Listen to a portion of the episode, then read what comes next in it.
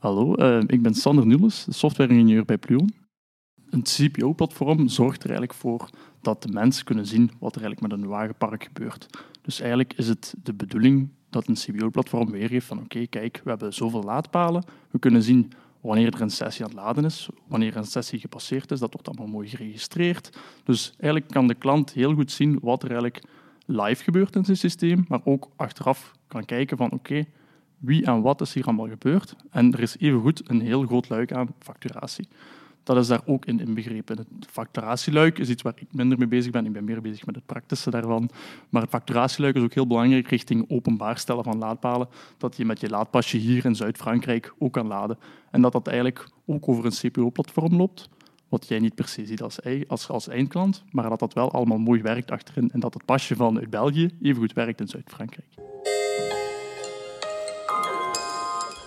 Het uh, CPO-platform geeft eigenlijk de mogelijkheid om als bedrijf je hele wagenpark te monitoren, te zien wat er gebeurt. Je kan zien als personeelslid A met zijn pasje om 8 uur een laadsessie start en om 5 uur terug stopt. Dat kan je allemaal zien. En dat gaat even goed bijvoorbeeld als deze auto bij zijn thuis zou gaan laden. En als er een uh, laadinstallatie staat die op hetzelfde platform is gekoppeld, dan is eigenlijk voor het platform identiek hetzelfde. Die laadpaal nu bij het bedrijf staat of bij de persoon thuis, kan alles eigenlijk allemaal mooi geregistreerd worden.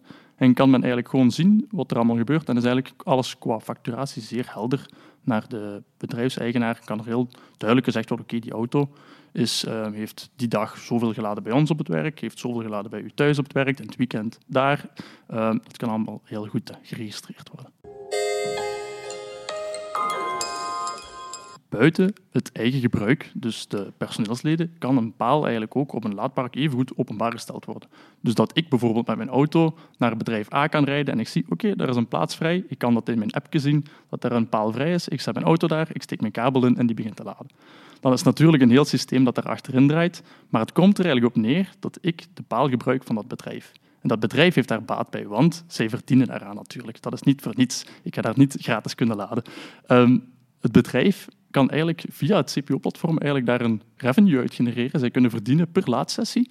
En dat varieert hoe dat ingesteld kan worden, maar zij kunnen eigenlijk dus een park aanbieden aan Jan met de pet, die voorbij komt met de auto, en eigenlijk daardoor extra geld verdienen. En die factor is beduidend groot, die kan eigenlijk gekozen worden door het bedrijf.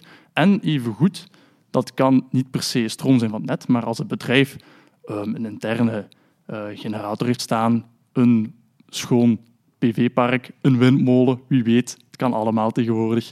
Um, kan deze energie natuurlijk heel mooi circulair gebruikt worden en kan er extra aan verdiend worden, wat ook mooi meegenomen is.